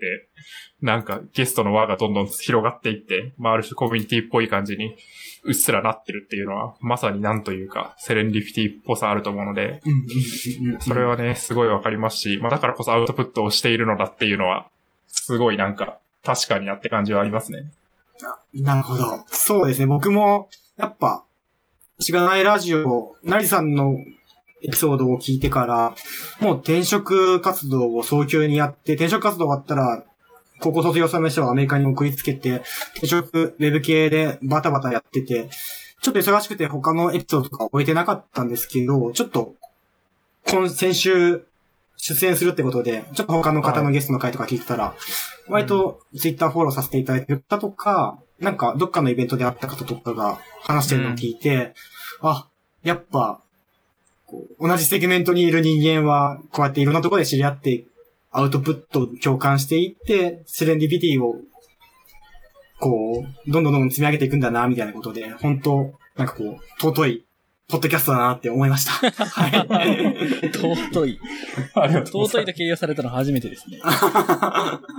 いやいや、なんか本当に、なんか、はいとてもじゃないですけど、僕、このポッドキャスト2017年でしたっけ、最初が。そうですかね。そうですね、3月。7年はい3月。あー、から今もう、そろそろ100回目を迎えようとしていて、はい。ん中には、あの、桜インターネットの社長さんとかの会があったり、あれはまあ、イベントっすけどね。はいはいイベントの、はい。はい。まあまあもう、。ねいやー、ほんとすごい、ずっとこの活動を続けて、いろんな業界というか、いろんなポジションの方が思うことを話していて、どの回も僕にとってすごい眩しいなって思っていたので、うんいやー、本当に、尊いポッドキャストだと思ったところが、はい。僕が最終的に出たいなって思った結論と、はい。はい。なんか、なるほどこのラジオで話したかった、はい最終的なオピニオンですね。はい。いやー、ありがとうございます。いやー、まあでも多分、多分なんか、このエピソード聞いてる人の中には、あの、パプリカさんのことを、あー眩しいと思って聞いてる人もいると思うので、うんうん結局なんというか、あの、連綿と繋がっていくものだと思いますけどね。まあ普通にポッドキャストに限らずですけど、アウトプットしてる人がいて、あ、なんか、そんなこと自分にはできないけど、すごい眩しいな、なりたいなって思って、で、気づいたらそうなっていて、またなんか、新たなそういう人の、まあなんというか目標になってるみたいな、そういうのがね、連綿と続いてるのはすごい面白いですよね。まあ特にエンジニア界隈、顕著だと思うんですけど。あ、そうですね。なんか、割と、僕もすごい生活の基準が家に引きこもってインターネットドリブンになっているので、なんかこのポッドキャスト聞いて、なんか、いやいや、自分もウェブ系行きたいんだとか思ったり、いや、アメリカの海外の大学で CS の学位取るってどういうことなのとかって、ちょっと興味を持っている人とかいいたり、こう、うん、うん。はい、なんか、ぜひぜひ、なんか、同じように SR エンジニア目指したいですみたいな人がいたら、ぜひぜひ、Twitter の DM でもいいので、連絡くれたら、僕でできることがあればお手伝いしたいと思いますし、なんかそういったこのセレンディビティ、次のバトンを渡せたらいいな、みたいな思ってますうので、ん。はい。今後も引き続き頑張っていこうと思います。はい。ありがとうございます。いいっすね、いいっすね。熱量高いですね。あの、事前のメモからも熱量が伝わってきてましたが。そうですね。まあでもちょっと次のね、誰かにバトンをつなげると、また、あの、ひ孫ができると思うんで、そうですね。はい。ひ孫を。はい。はい。ぜひともいつか。はい。繋がるといいなと思ってますが、そうですね。じゃあ、こんな感じですかね。はい。はい。はい。じゃあ、一回締めていきましょう。月さんお願いします。はい。しがないラジオでは、フィードバックをツイッターで募集しています。ハッシュタグ、シャープしがないラジオ、ひがないしがないカタカナでラジオでツイートしてください。感想、話してほしい話題、改善してほしいことなどつぶやいてもらえると、今後のポッドキャストをより良いものにしていけるので、ぜひたくさんのフィードバックをお待ちしています。はい、お待ちしてます。お待ちしてます。えー、さっき言っちゃったかもしれないんですけど、告知など最後にあれば、どうぞ。はい。あ簡単にちょっと今私が勤めている、まあ、グラスグループ株式会社というところで、ちょっとはい宣伝させてもらいたいと思います。まあ、弊社、ウェブリオというプロダクトで、まあ、英語の辞書とか、オンライン英会話とか、百科事典とかの、まあ、教育系のエジテックのサービスをやっておりますので、まあ、英語が好きとか、まあ、スクール DX とか、えーリガスクールコースとかに興味ある方とかいましたら、私宛てにツイッターで DM でもいいですし、まあ、カジュアル面談とかも募集してますので、ちょっとでも興味ある方いらっしゃいましたら、連絡いただけましたら幸いです。よろしくお願いします。はい。ありがとうございます。まあでもなんか話聞く限り、まあそんなに今日ウェブリの話なかったかもしれないですけど、まあフルリモートで働けて結構働きやすい会社なのかなと思ったので、うんうんまあ、特にこの今のご時世的になんかリモートで働きたいけど会社行かなきゃいけなくて辛いみたいな 人もいるのかなと思うので、そういう人は結構ね、一回話聞いてみるといいんじゃないかなっていう気がしましたね。うん。そうですね。まさにフルリモートで全国から本当に採用していて、なんかフルリモートというと出社しなきゃいけないみたいのは、エンジニアはまさに一回もないので、まあその辺は安心してフルリモートを希望は働けると思いますので、ぜひ興味のある方は、はい、連絡いただけたらと思います。うん。デブリオ、はーい触ったことない人いないですもんね。確かにね。出てくるもんね、調べたらね。うん。そうですね。SEO はもうむちゃくちゃ強いというか、うん。はい。マーケティング側がエンジニアより強いおかげで、まあ、なんか英単語適当に調べてもらえたら、まあ、うん Google で出てくるので、まあ知ってる人は多いのかなって思いますそうですよはい。ね。うん。だから、その、さっきも途中でおっしゃってましたけど、ああ、あれか。はい。まみさんが言ってたのかな。その、うんうん使ったことあって、自分がユーザーであるサービスだとに、て、あの、自分をよく、自分でよくできるっていうのはすごい面白いことだとう思う。ん。なんかそういうのに興味ある人は、見てみるのもいいかもしれないなって思いました。はい。うんうん、わかります。じゃあ、そんな感じっすかね。なんか、どうですか？リスナーだったしがないラジオの エピソードで話してみて。そうですね。なんか、思ったより緊張したのと、ちょっとこれ僕の、もはやオフレコにした方がいいかもしれない反省なんですけど、まちょっとメモ書きすぎたな、みたいな。なんかもう、気づくと、ラジオで視覚情報がないんで、気づくと僕もこのメモを追っていて、なんかこう、はい。聞いてる方が台本を意識しちゃって辛いんじゃないかみたいなことをなんか途中から思い始めたったりして、ちょっと書きすぎたかもみたいな、ちょっと反省ですね。はい。なるほど。いや、まあ、意外とね、聞いてる方からすると、あの、意外、なんかすんなり進んでて、メモ追ってるのかなって、もうあんま思わないような気がしますけどね。見てる側から、話してる側からすると、えなんか、あ、めっちゃメモ読んでるなっていうのはなると思うんですけど、意外と、なんというか、全然理路整然としない、なんかぐちゃぐちゃな話になっちゃう方が、聞いてる方からすると辛いと思うので、まあ、そこはねそんなに大丈夫と思いますけど、まあ確かにメモめっちゃ書いてあるんで、あの、もし次回があれば、そうですね。話しきれなかったところもん話してもらえばと思います。まあ、あと、そうですね。はい。はい、今の職場の話の、まあ、その先の話、今日できなかったそ,、ねの先の話もあると思うんで。あ、そうですね。ぜひ SR エンジニアとしてどんなことやってるかみたいのは、ぜひぜひ次回の回とかではい。お話できたらと思いますので、またよろしくお願いします。はーい。はい。いや、でもすごい、あの、なんというか、楽しいというか、なんか、SIR の中でも結構自分のなりの強みを見つけて、その強みを活かして転職みたいなところは、まあ、他の聞いてる人からしても割と参考になるライブだったのかなと思うので、もしなんか聞いてる人で、あ、なんかこれめっちゃわかるとか、自分もこういう、えー転職の仕方あるのかなとかですね、共感したポイントあったら、ぜひ Twitter とかで反応もらえると、えー、パプリカさん的にも嬉しいし、我々的にも嬉しいと思います。はい。はい。じゃあ、えー、今回はですね、エピソード98ですかね。もうすぐ100ですね。これ毎回言ってる気がするけど。はい。パプリカさんをゲストにお迎えしてお送りしました。ありがとうございました。ありがとうございました。ありがとうございました。